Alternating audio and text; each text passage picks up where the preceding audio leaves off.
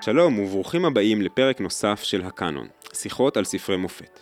אני מתנאל בראלי, עמית במכון ארגמן, והפעם יש לנו שיחה מיוחדת על ספר שבכמה מובנים חשובים הוא שונה מהספרים שעליהם דיברנו בפרקים הקודמים. היום אני הולך לדבר על הספר שולחן ערוך שכתב רבי יוסף קארו בצפת של המאה ה-16. לשם כך הזמנתי לכאן את דוקטור תרצה קלמן, או הרבנית תרצה קלמן, שלובשת שני כובעים, גם כובע אקדמי של חוקרת הלכה באוניברסיטת בן גוריון ובמכללת תלפיות, ושאת הדוקטורט שלה כתבה על ספר הלכה אחר של רבי יוסף קארו, ספר הבית יוסף, וגם כובע הלכתי של יועצת הלכה שעומדת בראש אתר יועצות ההלכה בעברית של נשמת, בית מדרש גבוה לנשים. ואני חושב ששני הכובעים האלו גם חשובים וגם יבואו לידי ביטוי בשיחה שלנו. אז שלום תרצה, ותודה שהסכמת אה, לבוא לשוחח איתי. שלום. ואמרתי קודם שהספר שולחן ערוך שונה מהספרים שדיברנו עליהם עד עכשיו, ואני רוצה עכשיו להסביר את זה קצת. קודם כל, במובן הכי פשוט, זה ספר ששייך באופן מובהק לארון הספרים היהודי. ביטוי שצריך ואפשר עוד לחשוב עליו ולדבר עליו בהמשך, אבל כל הספרים שעסקתי בהם עד עכשיו היו כאלו ששייכים לקאנון המערבי. ופה אנחנו עוברים לדבר על ספר שהוא מאוד מאוד יהודי. אבל פה אני מגיע לעוד אה, נקודת הבדל משמעותית. תראי תרצה, הפרק האחרון של הקאנון עסק באיליאדה של הומרוס, שזה אה, שיא, אה, יצירת שיא של, של העולם היווני, ונראה לי שאם הייתי רוצה לעבור לקאנון היהודי, באופן טבעי היה אולי מתבקש יותר לדבר על אה, ספר בראשית למשל, או על ספרי נביאים ראשונים שבתנ"ך, כן, זה ספרים שמבחינה צורנית לפחות אפשר להקביל אותם לאיליאדה. גם שם יש סיפורים, גם שם יש גיבורים, מלחמות, יחסים בין אחים, יחסי הורים ילדים וכולי וכולי. ולעומת זאת הפעם בחרתי ללכת בדרך שונה ולדבר על ספר שבעצם ביחס לזה אולי הוא לא בדיוק ספר, כלומר צריך לחשוב על זה אם, אם, אפשר להגדיר אותו ספר, כן? זה ספר הלכה, זה יותר כמו קובץ חוקים, כן? הוא, הוא ספר באותו מובן שספר החוקים של מדינת ישראל הוא ספר. עכשיו לא נראה לי שאנשים הולכים וקוראים את ספר החוקים מכריכה לכריכה, אלא אם כן אתה משפטן חרוץ. אה, היחס לזה הוא אחר, ו, ובאמת השולחן ערוך הוא, הוא בעצם ספר שמורכב מארבעה חלקים, שכל חלק מהם עוסק בהיבטים אחרים של החיים היהודיים, החל מהלכות יומיומיות, דרך דיני משפחה, דיני ממונות וכל מערכת החוק האזרחית וכולי. וכל חלק כזה מחולק בעצם לסימנים שמכילים סעיפים שונים של הלכות, של חוקים. אז אה, אה, אה, למרות כל המבנה הזה שהוא באמת מזכיר יותר קודקס של חוקים, בכל זאת חשבתי שנכון להיכנס אל ארון הספרים היהודי דווקא דרך אה, ספר של חוק, ולא דרך אה, הסיפורים המקראיים או האגדות התלמודיות, וזאת נקודה שחשוב לי להציב כבר עכשיו בפתח השיחה שלנו, ואנחנו נחזור אליה ונעמיק בה יותר בהמשך בחלק השני של השיחה. אז קודם כל קצת הקשר, בסדר? אנחנו מדברים על אה, רבי יוסף קארו, יהודי שמקור משפחתו מהעיר טולדו שבמלכות קסטיליה שבספרד, הוא נולד ככל הנראה בשנת 1488 ונפטר בשנת 1575, האריך ימים באופן יחסי לאותה תקופה. המשפחה שלו עברה לפורטוגל, משם למצרים, והוא סבב ברחבי האימפריה העות'מאנית, אנחנו יודעים שהוא הגיע לאדרינופול שבצפון מערב טורקיה, ואחרי כמה שנים הוא עבר לסלוניקי שביוון, אחרי שרעייתו הראשונה נפטרה, הוא עבר לבולגריה, לניקופול, ומשם בעצם הוא הפליג אה, לכיוון צפת, שבה הוא השתקע בסופו של דבר. אז אנחנו רואים פה איזושהי תנועת אה, הגירה ארוכה, מטולדו או ליסבון של פורטוגל ועד לצפת. אה, מהאי האיברי ועד למזרח התיכון, תנועה שאפשר לראות אותה כתנועה אופיינית לתקופה הזאת בהיסטוריה של עם ישראל.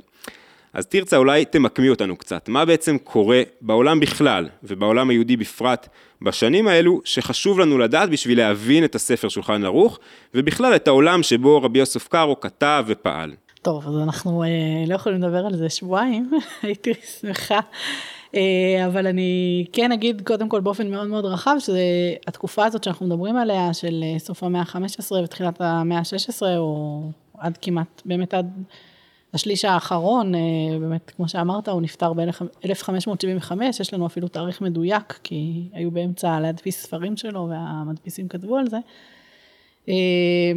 זאת מאה נורא נורא נורא מעניינת ודרמטית.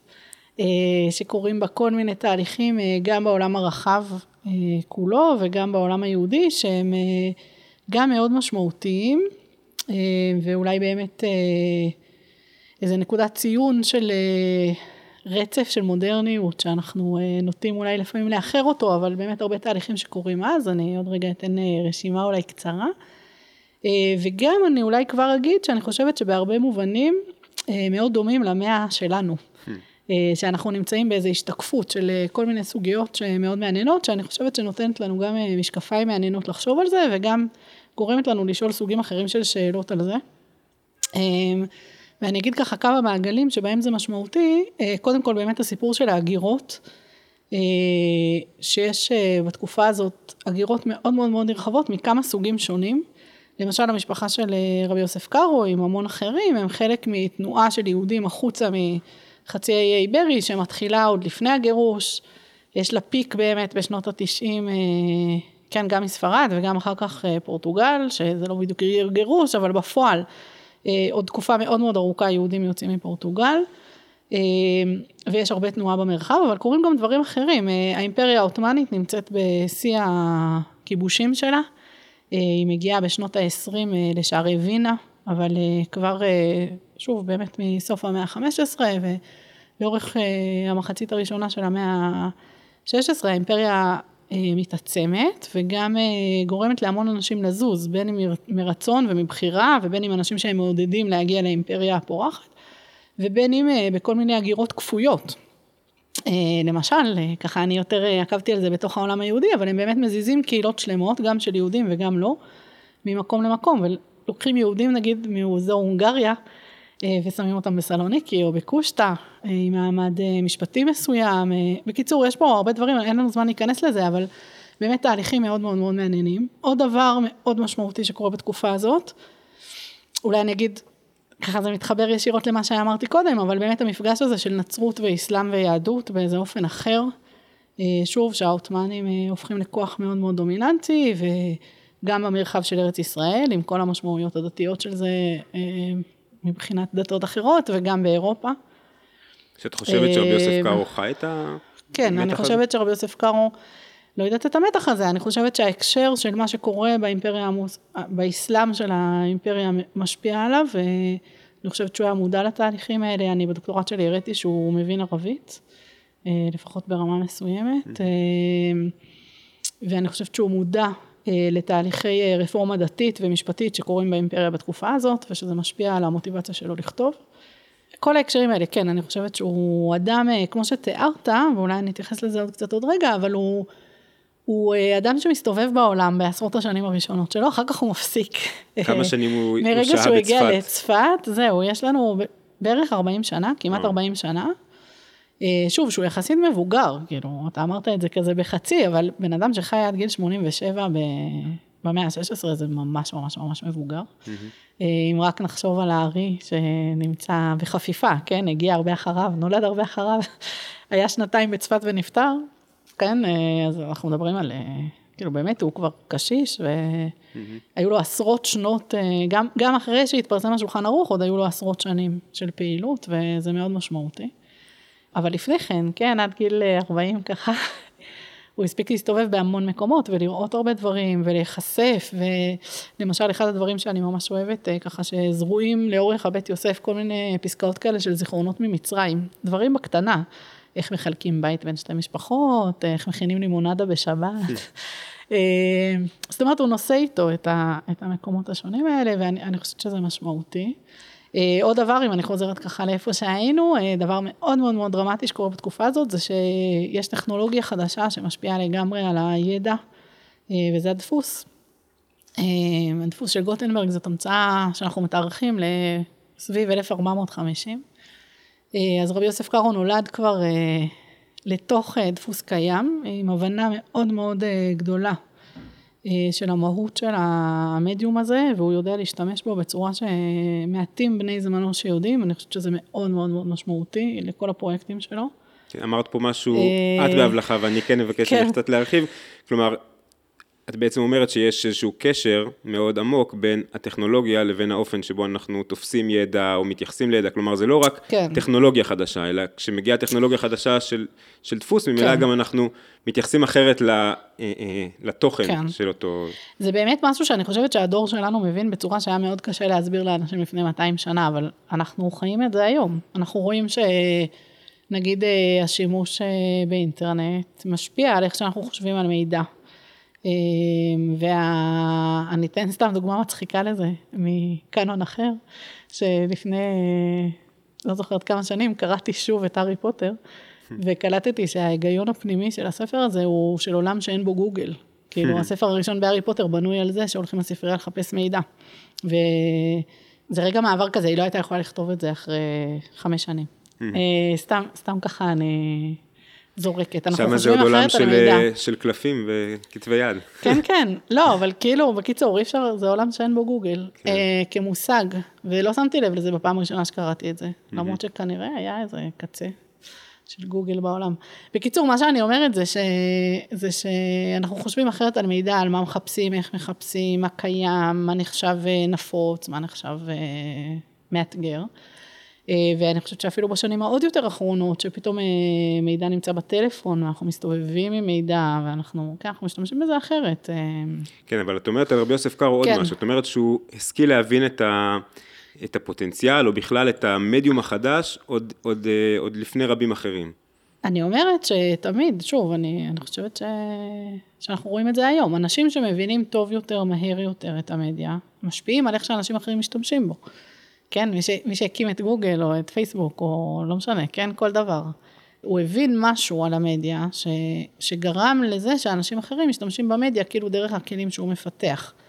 אז אני חושבת שבעולם היהודי, וזה קשור למקום הקנוני באמת אה, של הבית יוסף והשולחן ערוך, אני, אני חושבת, וככל שהשנים עוברות, זה משהו שאני יותר משקיעה בו במחקר שלי, שההקשר הטכנולוגי הוא מאוד מאוד מאוד משמעותי, גם להבין את הייחוד של רבי יוסף קארו, ומה הפך דווקא את הספר שלו, ודווקא אותו אה, לדמות כל כך משפיעה, ולהבין איך זה משפיע על ההמשך, כי שוב, יש איזה דורות מעבר כאלה, כן? אה, אני, אני לא יודעת, הילדים שלי נגיד, כבר נראה להם מובן מאליו שיש מחשב ושיש אה, אינטרנט, ו, ואני רואה אפילו בין הילדים שלי, הצעירים יותר, מסתכלים על זה אחרת מהמבוגרים יותר. כאילו, האופן שבו אנחנו מבינים מה מרחב האפשרויות, הוא כן, הוא מאוד מושפע טכנולוגיה, אז אני חושבת שלנו, באמת בדור הנוכחי, יש איזה חרך הצצה לתהליכים שקורים בראשית הדפוס, שלאנשים שהדפוס מובן להם מאליו ואין בו שינוי, יותר קשה להבין, זה לא אותו סוג תהליכים בדיוק, שאנחנו עוברים היום. ולכן את אומרת שאנחנו גם יכולים להבין טוב יותר את חושבת, העולם של רבי יוסף קארו.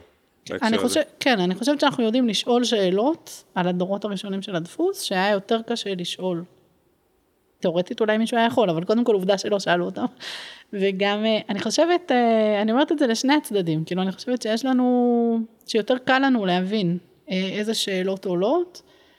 כן, אמרת את זה קודם, אני, כאילו, בתור מי שמנהלת אתר אינטרנט של מידע הלכתי, זה, זה מסוג הדברים שאני חושבת עליהם, כן, איך מתרגמים מידע למדיומים שונים, אפילו אני עושה את זה כבר עשור וחצי, אז איך שאנשים, כשהקמנו את האתר ואנשים היה להם desktop והם הלכו לקרוא ב desktop, זה אחרת לגמרי מאשר שאנשים עושים גוגל ומגיעים לתשובה שלהם, או מחפשים תשובה, זאת אומרת, פה בעצם את גם כותבת הלכה, את גם כותבת הלכה במדיום חדש, אפשר לומר. כן, לא, זה, כן, כן זה, לכן זה אני חושבת שמשהו שאני חושבת עליו הרבה, אבל באמת, שוב, כאילו בהקשר של רבי יוסף קארו, אז כבר בתזה שלי, בעצם אחד הדברים המרכזיים שהבנתי, זה ששאלות שהיה מקובל לשאול על אה, איך הוא, מאיפה הוא מכיר הלכה אשכנזית, וכמה הוא משתמש בהלכה אשכנזית, דברים כאלה שהם כאילו היו קשורים, היסטורית, כשדיברו עליהם במחקר, הם היו קשורים לנדודים, או לאיזה מאמץ מיוחד או משהו כזה, אז התברר ממש בשלב ראשוני של המחקר שלי, שזה בעצם קשור לדפוס, והתשובה לשאלה מאיפה היה לו, זה מהדפוס בוונציה, וכן, וההגאות מימוניות שלו נמצאות בתוך הרמב"ם דפוס קושטא. אה, כן, או הרמב"ם דפוס ונציה, אני יכולה להראות שהיה לו את שניהם. אבל, אבל זה סוג אחר של, אה, זה סוג אחר של דיון. אז אה, אני חושבת שהסיפור של הדפוס, בטח בהקשר של השולחן ערוך, הוא ספר מסוג חדש באמת, אנחנו ככה, אולי תכף נגיע לדבר על זה, אבל זה סוג חדש של ספר, שהוא נשען בעצם, אתה התחלת להגיד קודם, שיש לנו את הארבעה טורים וזה, זה לא משהו שרבי יוסף קראו ממציא, זה יושב על החלוקה של רבי יעקב אה, בן הראש, ש, שמפתח אותה כמה מאות שנים קודם, אולי תכף אה, נתייחס לזה יותר, אבל בעצם רבי יוסף קארו יוצר ספר שהיום אולי תופס מדף שלם, והוא כאילו השולחן ערוך הזה, שאנחנו עוד נדבר על זה, כן, מה, למה אנחנו מתכוונים כשאנחנו אומרים שולחן ערוך, אבל מהדורות של המאה ה-16, וזכיתי בשנים האחרונות לשבת בכל מיני ספריות בעולם ולהזמין לי עותקים מהמאה ה-16 של השולחן ערוך, ולצלם, ולצלם אותם אחד ליד השני. אנחנו מדברים על ספרים מאוד קטנים. כולל ספרי מיניאטורות אה, לנושאים. כן, לא ממש מיניאטורות, לא ראיתי. אה, מיניאטורה ממש אה, של השולחן ערוך עדיין, אבל שוב, יחסית, כאילו בשביל לקרוא בית יוסף, שזה הספר הקודם שהוא כתב, שבעצם השולחן ערוך אמור להיות איזה תמצית שלו, אתה צריך שולחן גדול, כבד, מלא כסף, כאילו אנחנו מדברים על משהו נורא נורא נורא יקר, והשולחן ערוך הוא דבר מאוד קטן. וזה סוג חדש של ספר. אה, רגע, אני, אני אחזור רגע לשאלה המקורית, ואני אגיד אה, שלמשל אנחנו מדברים על הזמן של גילוי אמריקה, בסדר? כל הגיאוגרפיה של העולם משתנה. אה, השאלות של, זה קשור גם להגירה, אבל לא רק. כאילו השאלות של מה זה מרחב, כל מיני המצאות, כן, גילוי אמריקה מתאפשר. בגלל כל מיני טכנולוגיות חדשות, אה, בין אם זה של ספנות, בין אם זה סחורות מסוגים חדשים שמגיעים.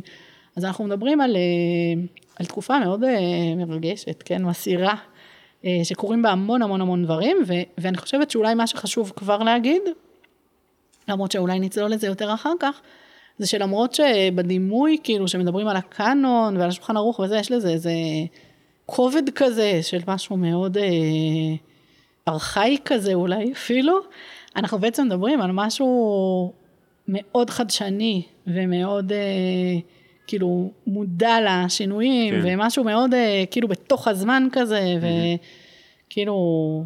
כן, אני- למרות שעברו כמה שנים מאז, המאה ה-16. כן, אבל לא, בוא- אני מדברת על הזמן של המאה ה-16. כן, לא, כן. זה מה שאני מנסה להגיד, שכאילו אנחנו הרבה פעמים עושים את הטעות, אני מניחה שאני לא הקשבתי לפרקים הקודמים, אני מודע, אבל ש, כן. שזה דיון שאתם עושים גם בדברים אחרים, אבל שכאילו צריך להיות מודעים לאיך הדברים נקראים כן. בזמנם. כן. אז בזמנו, השולחן ערוך הוא ספר נורא נורא נורא חדשני, אה, שעונה על צרכים חדשים ומשתמש בטכנולוגיות חדשות. אז, אז בואי תרצה באמת אולי ניכנס באופן מסודר יותר לכתיבת הספר עצמו, השולחן ערוך, כן? רבי יוסף קארו כותב ב, בהקדמה לספר שלו, שהוא קורא לספר שלו שולחן ערוך, כי בו ימצא ההוגה כל מיני מטעמים ערוכים בכל ושמורים, סדורים וברורים. כלומר, הוא מדמה את מה שהוא כותב בספר לשולחן שאפשר למצוא בו כל מיני אה, מיני, אה, מיני מאכל, מיני מטעמים, מסודרים, ברורים.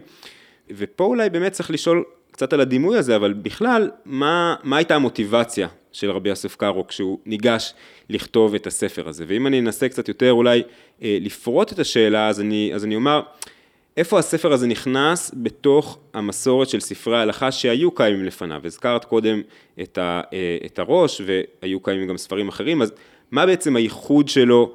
למה רבי יוסף קארו חשב שיש צורך בספר הלכה נוסף באותה תקופה?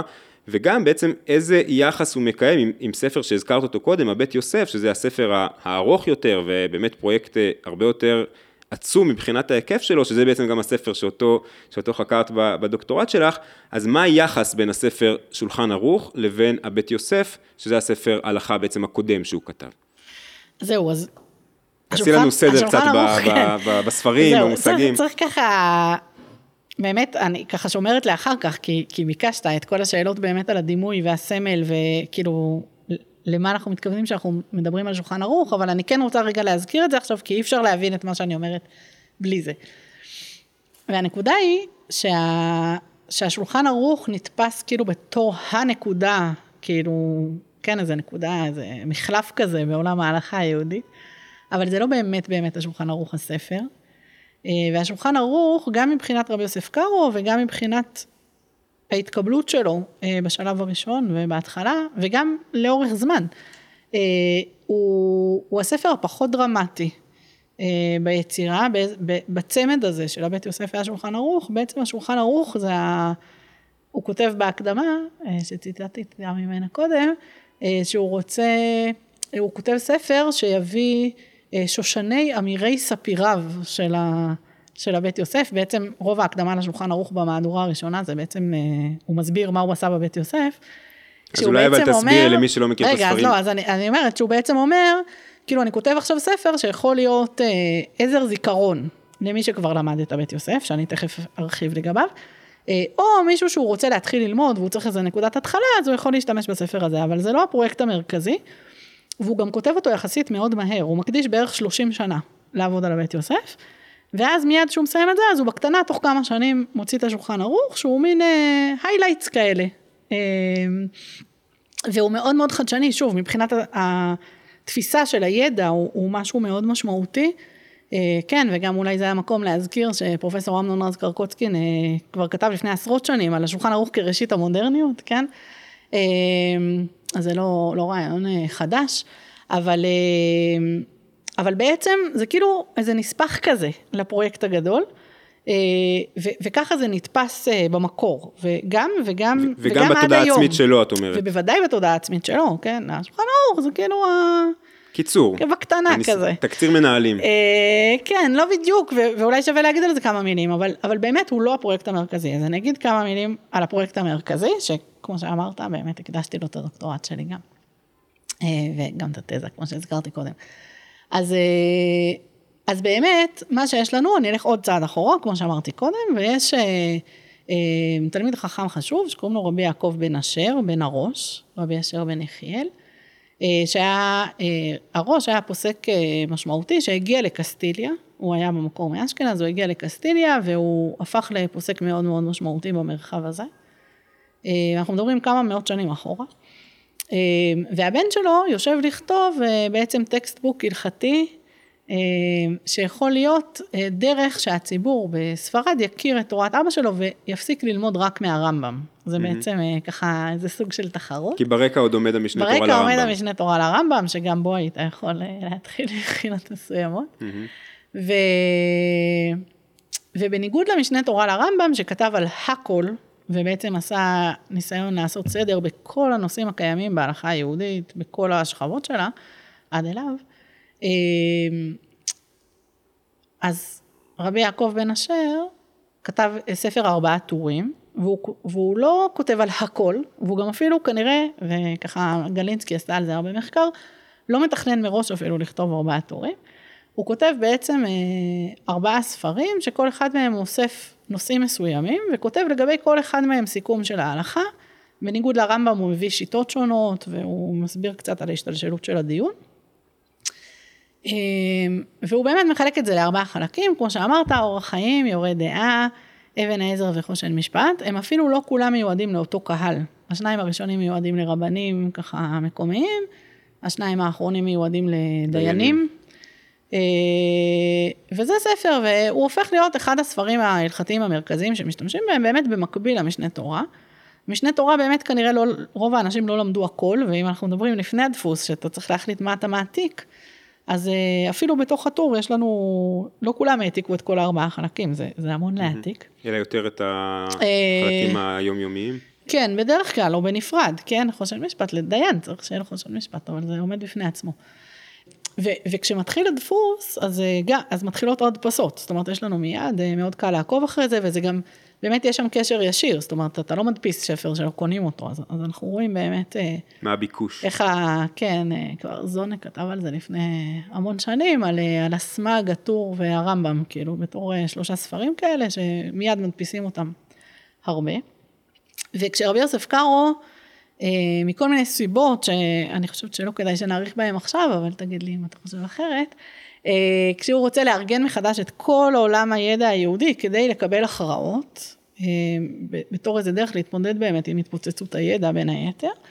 אז הוא לא רוצה לעשות את זה בתור ספר חדש. רק שנייה רגע, התפוצצות הידע שהיא גם קשורה לסיפור הזה של הדפוס. כן, כן, כן, אנחנו מדברים, שוב, אנחנו מדברים פתאום יש הרבה ספרים, יש הרבה נגישות, יש הרבה... יש פה, כן, אני מנסה להתאפק, באמת לא לדבר יותר מדי על בית יוסף, אבל אנחנו מדברים באמת, אנחנו מדברים באמת, אה, רבי יוסף קארו, אה, כמו שאמרת, הוא מסתובב בעולם אה, באיזשהו שלב, בשנות ה-20 המוקדמות, זאת אומרת, הוא בשנות ה-30 לחייו, הוא מגיע, הוא נמצא חזרה באדיריאנופול, אדירנה, שהיא העיר בירה הקודמת של האימפריה העות'מאנית.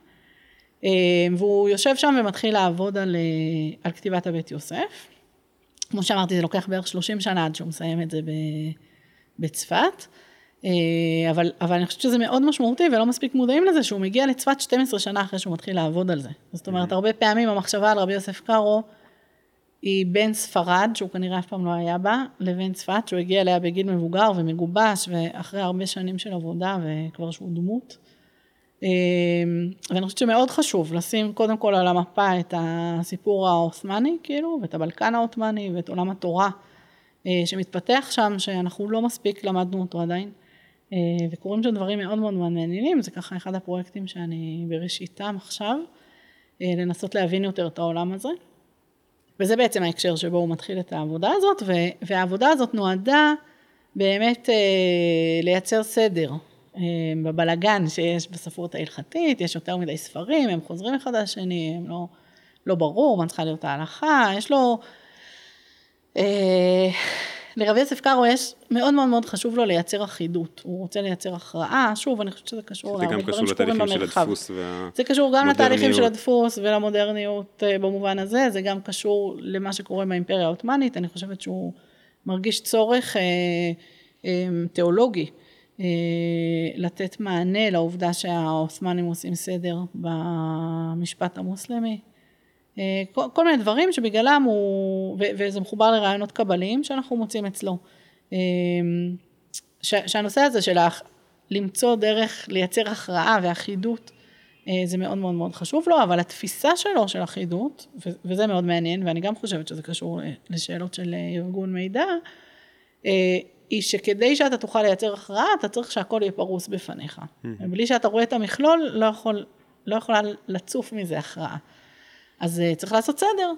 והוא גם מדבר על זה, וזה מאוד מאוד קשור לדפוס אני חושבת, ש, שבעצם כל אחד צריך ללכת וללמוד הכל על כל נושא, ואי אפשר שכולם יעשו את זה, אז הוא כאילו עושה את זה, הוא ה-anybody כאילו, שעושה את העבודה, והנה הוא מביא לך את המסקנות שהיית מגיע אליהן, אם היית עושה אותה בעצמך.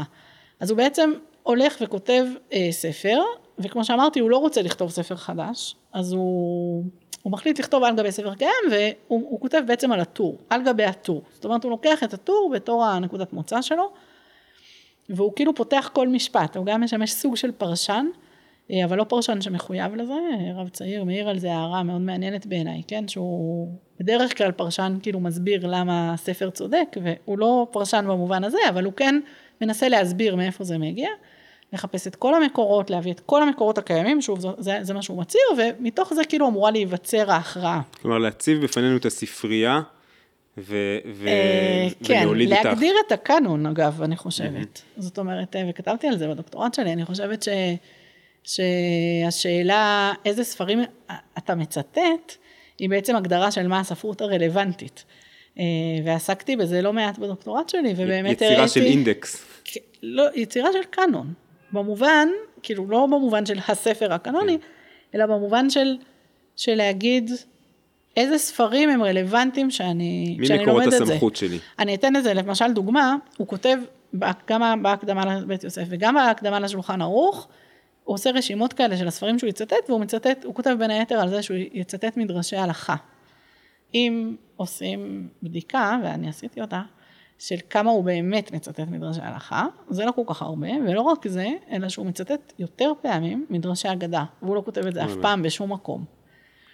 אבל זאת אמירה שהיא אמירה של הגבולות של הדיון, כאילו מה, מה נחשב, כאילו, הטקסט הרלוונטי. על אף שבסופו של דבר יכול להיות שהוא לא יעמוד מאחורי ההצהרה הזאת, או, או לא יענה לא, לגמרי לגבולות שהוא עצמו סרטט. אני חושבת שהוא הוא עומד מאחורי זה, אבל הוא לא עומד מאחורי זה בתור הוראות פעולה, הוא עומד מאחורי זה בתור הגדרות של גבולות של הדיון. Mm-hmm. כן, מה זה אומר? זו אחת השאלות שהכי עניינו אותי כשהתחלתי ממש ממש את תחילת המחקר שלי. כשמישהו אומר אני אביא הכל, מה זה? מה זה אומר? מה זה הכל? אתה, בסוף אתה מגדיר משהו, ואתה... Mm-hmm.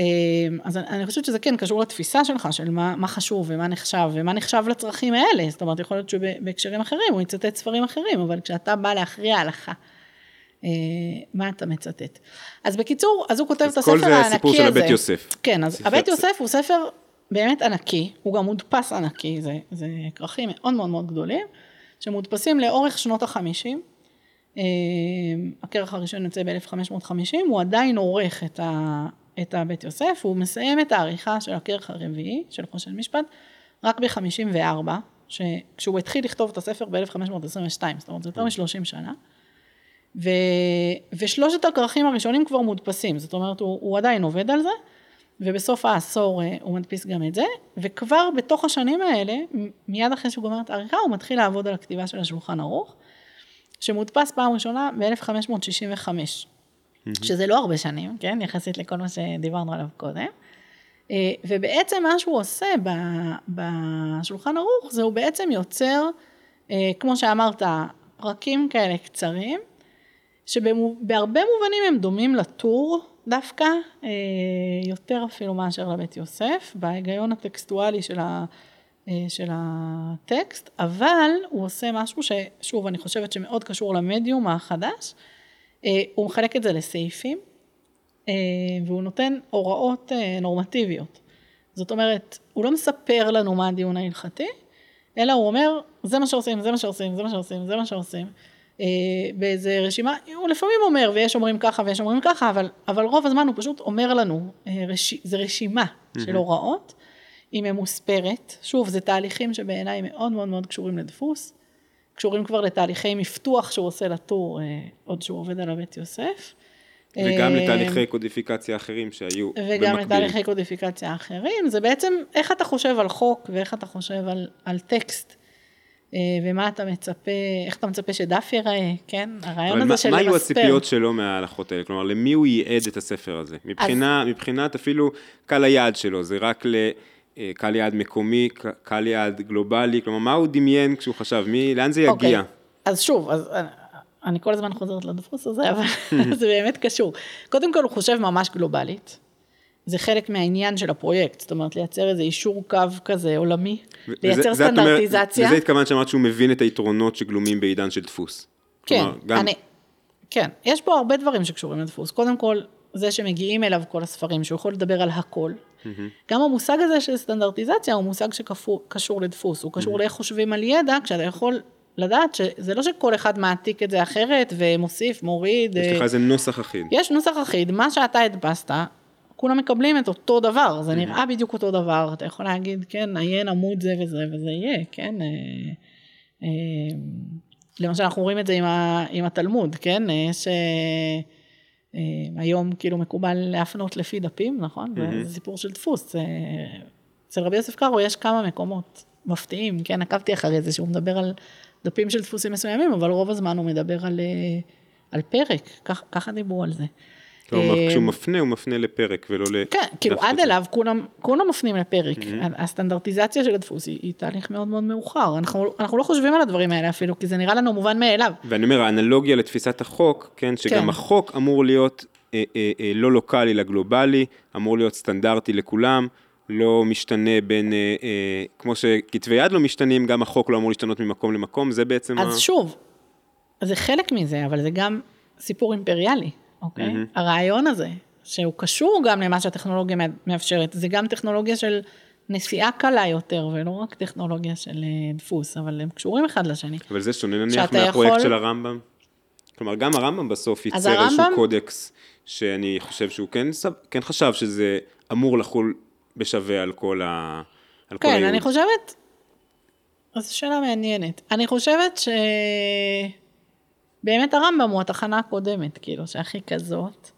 אמ, אני חושבת שאנחנו מדברים על תקופה שבה אה, הרעיון של שליטה מרכזית ו...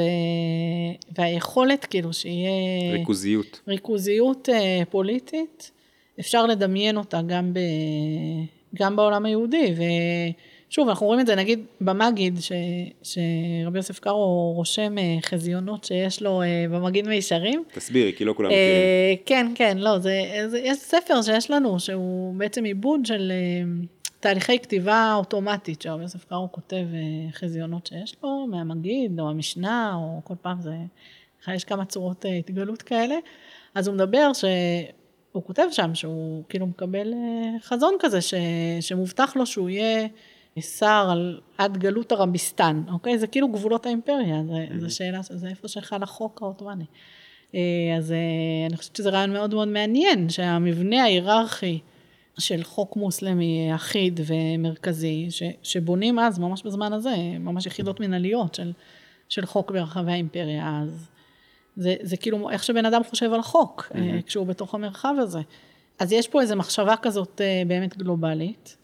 עם מודעות לזה שיש הבדלים בין מקומות, הוא מתייחס לזה בהקדמה, שבצורה מאוד מאוד מוגבלת, אבל בהקדמה לבית יוסף, שאם יש מקומות שמחמירים יותר, אז, אז מותר להם. אבל כן איזו מחשבה באמת על איזו אחידות. הוא, הוא מייעד את השולחן ערוך לכמה קהלים שונים. קהל אחד זה קהל של אנשים שכבר מכירים את הבית יוסף, הם כבר למדנים וכולי, אבל נורא קשה, זה, זה ספר ענקי, קשה להשתלט עליו, אז אוקיי, אז אתה לומד כמו שצריך וזה, אבל הוא בעצם יוצר את השולחן ערוך בתור איזה עזר זיכרון, שאפשר לעבור עליו מהר. הוא ממש אפילו מציע בפירוש בהקדמה לשולחן ערוך במהדורה הראשונה, שיהיה אפשר ללמוד אותו פעם בחודש. לסיים את כולו בחודש. לסיים את כולו בחודש, שזה נשמע מופרך כשמסתכלים היום על מדף כאילו של שולחן ערוך, אבל כשאתה מסתכל על הספרים, זה ספר קטן. אה, כל פרק הוא בערך עמוד, אתה יכול אה, אפילו פחות. אה, ככה לרוץ את זה, ואם אתה כבר למדת, אז זה יכול להזכיר לך את כל הדיונים, שבעצם אתה כאילו יכול לפתוח לעצמך בראש, שיש משהו הרבה הרבה הרבה יותר רחב. כלומר, במובן הזה זה קהל יד של למדנים, של אנשי תורה. קהל יד של למדנים, אבל שהלמדנות שלהם היא לא מתוך השולחן ערוך. שוב, בשלב הזה שהוא מדבר עליו. מבוססת למקדים. כן, זה, זה מין עזר זיכרון. שוב, אני, אני מסייגת את זה כי, כי אחר כך זה הופך להיות משהו שלמדנים מתמקדים בו בתור אפיק ללמדנות, אבל, אבל זה, זה אחר... עוד לא קורה, זה קורה אחר כך. כן.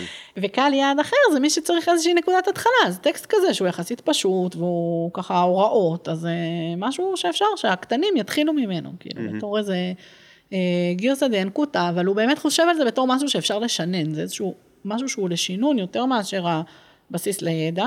כי את הידע הוא עושה במקומות אחרים, הוא, הוא כותב אה, בין אם זה באמת הבית יוסף ובין אם זה ממש בערוב ימיו, הוא מדפיס גם את הפירוש שלו לרמב"ם, הכסף משנה, mm-hmm. והוא כותב שאלות ותשובות, זאת אומרת זה לא שהוא לא עוסק בלמדנות, הוא ראש ישיבה, אבל, אה, אבל זה לא התפקיד של הספר. אז בואי נחשוב רגע באמת על ה...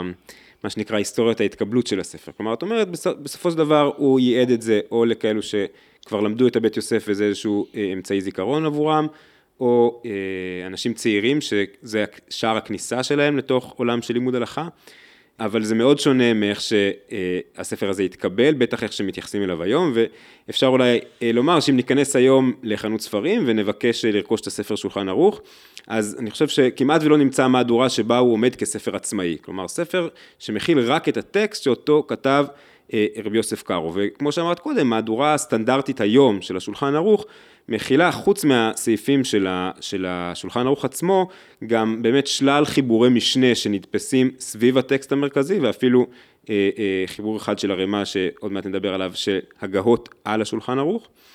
וזה בעצם אולי מעיד בצורה ויזואלית מאוד חזקה על ההפיכה של השולחן ערוך לספר קנוני, כן? כלומר לטקסט שהוא עומד במרכז ו... שלל טקסטים אחרים נכתבים סביבו ובאים או לפרש אותו או לחלוק עליו, אבל מתייחסים אליו כנקודת ייחוס, כנקודת מוצא של הדיון. אז באמת, מה, מה את יכולה לספר לנו על ההתקבלות של השולחן ערוך? מתי התחילו להדפיס אותו ככה? איך הוא התקבל? לאיזה מרחבים גיאוגרפיים הוא הגיע? ו, ובעצם מה, מה, מה מסביר את, ה, את התהליך הזה שבו הוא הופך להיות מספר שכמו שאמרת, יכול להיות שבעיניו הוא היה הספר השולי ביחס לבית יוסף, והפך להיות מה שאנחנו מכירים אותו היום. אז, אז בעצם אנחנו מדברים פה על כמה תהליכים שונים, שחלקם קשור אה, לדברים שקורים מיד וחלקם קורה קצת אחר כך, וזה גם שוב קשור לטכנולוגיה ולתהליכים שקורים בעצם כשיותר ויותר הדפסות הופכות להיות אה, הדפסות במזרח אירופה אה, במאות שנים אחר כך, ובעצם יש לנו ספר שנוצר מהאופן שבו לומדים את הבית יוסף במרחב אה, אחר לגמרי, ואת השולחן ערוך במרחב אחר לגמרי. כן, אז אנחנו, השאלה של ההתקבלות של השולחן ערוך, אני חושבת שמה שמאוד מעניין לחשוב לגבי זה, זה גם על הפערים בין איך שמישהו כותב ספר לאיך שהקהל שלו קורא אותו. Mm-hmm.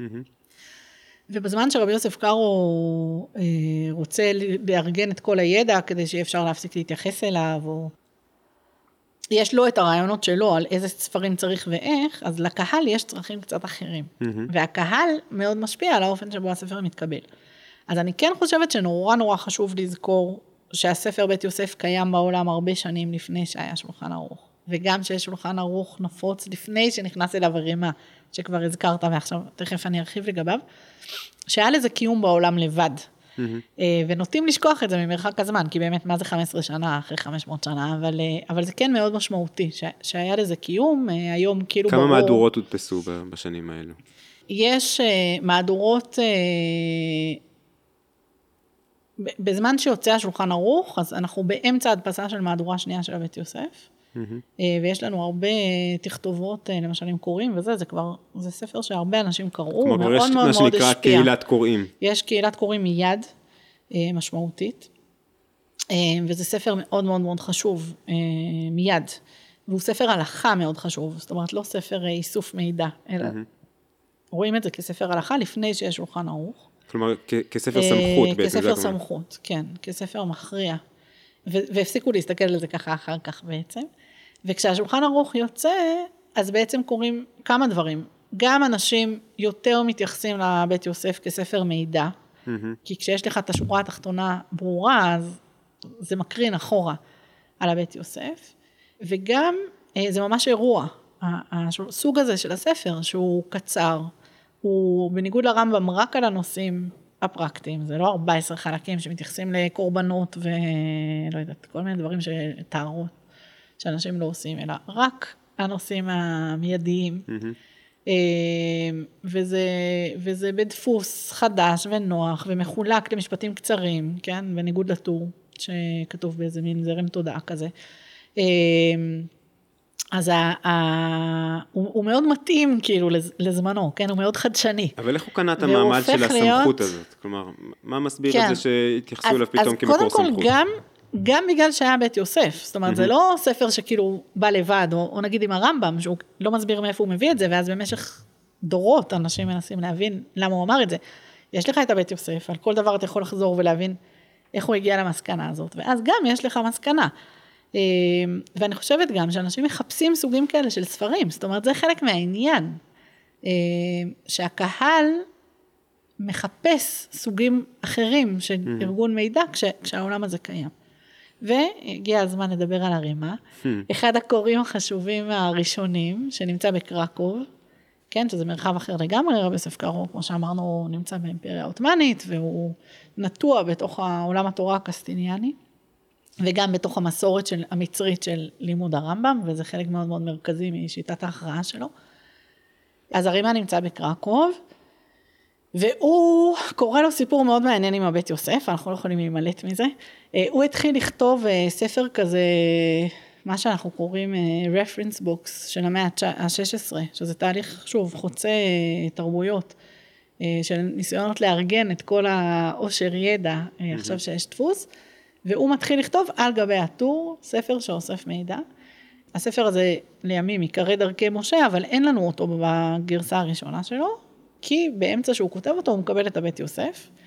בהקדמה שלו אותו. לדרכי משה, כן, הוא, הוא מתאר יפה בחרוזים בעברית איך הוא נכנס לדיכאון. טרגדיה של כל חוקר. אה, כן, וזהו, עכשיו מה שבאמת באמת מעניין, ולא נדבר על זה הרבה כי זה לא הנושא שלנו, אבל בעצם הוא כותב בהקדמה לדרכי משה, אה, זה טקסט מאוד אפולוגטי, שמסביר למה צריך את הספר שלו, למרות שיש את הבית יוסף בעולם, אבל אחרי שהוא עובד על המקבילה הזאת, שהוא עכשיו כותב בהינתן שיש בית יוסף בעולם, כשמגיע השולחן ערוך לאירופה, למזרח אירופה, אה, ויש ויכוח מאוד מאוד גדול על הלגיטימיות שלו אה, בין תלמידי חכמים שונים. למה בעצם? בגלל השאלה האם זה טוב שיהיה קודקס, או שבעצם כל רב אמור לעשות את כל התהליך חשיבה ולהגיע למסקנות ולפתוח כל דיון, וזאת שאלה מאוד מעניינת ורחבה. שאלה תורת משפטית שבכלל אה, כן, נשאלת האם- גם בהקשרים זה חוץ. טוב, כן, האם, האם בכלל זה טוב, האם אנחנו רוצים שככה ההלכה תעבוד. אה, אגב, אבל גם פה בישראל היו. ויכוחים גדולים על אה, תהליכי הקודיפיקציה שהמשפט הישראלי עבר. כן, כלומר. כן, לא, זאת שאלה תורת משפטית באמת, כמו שאמרת, חשובה. אבל גם יש את הכוח של הדפוס, וזה בסט סלר. Mm-hmm. והרימה עושה משהו שהוא אה, בעצם המשך של מסורת אשכנזית אה, משמעותית. אשכנזים פחות אה, כותבים ספרים ויותר כותבים הערות. אז הוא כותב הגהות אה, לשולחן ערוך, והוא בעצם מכניס בתוך הטקסט כאילו מילים או תוספות או מוסיף בסופי משפטים כל מיני דברים ש... שמכניסים עוד אפשרויות אה, לתוך הדיון של רבי יוסף קארו ו... וגם אה, הרבה פעמים את התפיסה האשכנזית, mm-hmm. כן, אנחנו מדברים פה על איזה פער תרבותי, ובניגוד לרבי יוסף קארו שכותב גלובלית, הרי מה כותב מאוד מתוך הארצות האלה, כן, של האשכנזיות, וגם כותב על רבי יוסף קארו באופן לעומתי. בעצם הרעיון הזה שספרדיות ואשכנזיות הם הפכים. אה, מתעצב במידה מסוימת. מתעצב שם. כבר אתה אומר, אבל זה גם רק. זאת אומרת, זה לא מובן מאליו, הרעיון הזה שמתייחסים אליו כאילו הוא ברור, כאילו אם אנחנו חושבים על אשכנזיות וספרדיות, אנחנו חושבים עליהם ב- ב- באופן לעומתי, במידה רבה מתחיל פה. כן, למרות אי אפשר לראות את זה גם באופן הפוך, כלומר שבעצם זה שהוא כותב את ההגהות על השולחן ערוך, הוא בעצם מקבל באופן אה, עקרוני את נקודת המוצא של הדיון שהשולחן ערוך הוא הסמכות, והוא בא רק בשוליים להוסיף את המקומות שבהם זה חורג, אבל זה, זה בעצם נכון. גם, גם מחזק את המעמד כן, כן. הסמכותי כן. של לא, השולחן ברור, ערוך. זה ברור שזה נכון, וזה ברור שקורה שם איזה, איזה ריקוד עדין כזה, אני בזמן האחרון אה, ככה עוסקת בזה בכמה מחקרים שלי, באמת, בריקוד העדין הזה, שבו הלימוד במזרח אירופה, או באשכנז, הוא הופך להיות אה, גם המשך של המסורת שלהם, וגם כל הזמן עם הפינג פונג הזה, אל רבי יוסף קארו, ואל האימפריה העות'מאנית, וחכמים אחרים שנמצאים באימפריה העות'מאנית, ואלה תהליכים אה, מעניינים בפני עצמם, שגם הם, לא הנושא שלנו היום. אבל, אבל בעצם מה שקורה זה שמהר מאוד זה נהיה מין סטנדרט כזה בדפוסים, שמדפיסים את הרמ"א עם, ה, עם השולחן ערוך. ובכל מיני, באמת יש איזה רצף של תהליכים כאלה שהם שילוב של מה שקורה בישיבות האשכנזיות, ביחד עם תהליכים שקורים בדפוס, ותחרויות של המדפיסים אחד עם השני, וכל אחד מוציא כאילו מהדורה עם עוד תוספת ועוד תוספת ועוד תוספת, עד שבעצם מתעצב הדף של החלקים השונים של השולחן ערוך. שעל כל אחד מהם יש אה, ספרים נוספים שונים. אז, אז יש לנו ככה באמת דף מלא בעוד המון המון המון ספרים אה, שלא נועדו במקור להיות בכתב בגודל של נמלה על אה, דף עם עוד עשרה ספרים, אבל mm-hmm.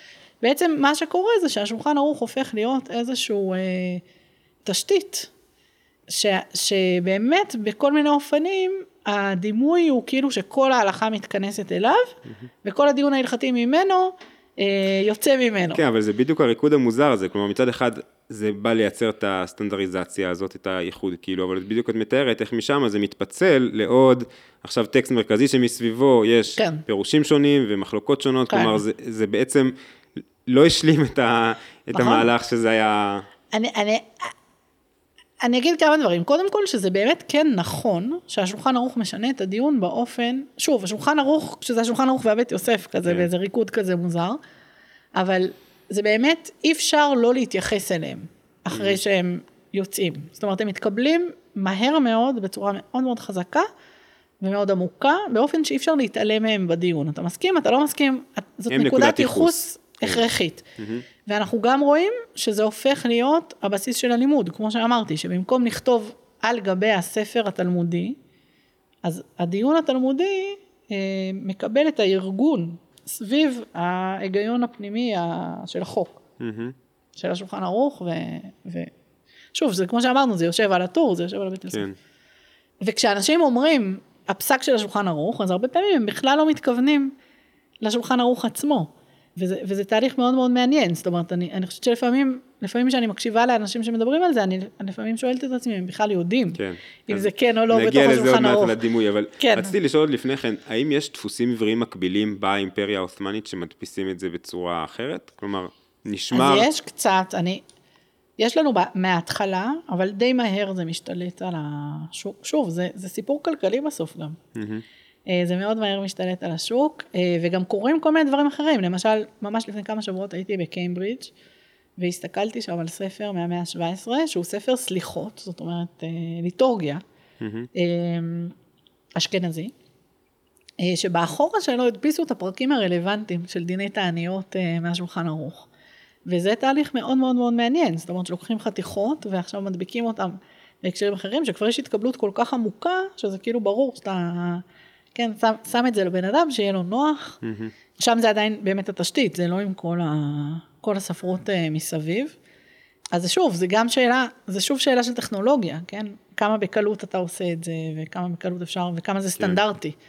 טוב, תרצה, אני חושב שזו נקודה נכונה לעצור בה את השיחה שלנו, ובפרק הבא נעזוב בעצם את הספר הממשי שולחן ערוך, שדיברנו עכשיו על האלמנטים הכי היסטוריים או קונקרטיים שלו, ונעבור לדבר עליו כסוג של דימוי או כאיזשהו סימבול, כן? מה הספר הזה מסמל ואיך הוא הפך להיות כזה מסמן עוצמתי של ההלכה היהודית. אז uh, תודה רבה לך תרצה על שיחה מרתקת, תודה לכם המאזינים שהייתם איתנו עד עכשיו, תודה רבה לאלקנה על עריכת הפרק. תכנים נוספים של מכון ארגמן ניתן למצוא באתר הקורסים של המכון, ונתראה בפרק הבא.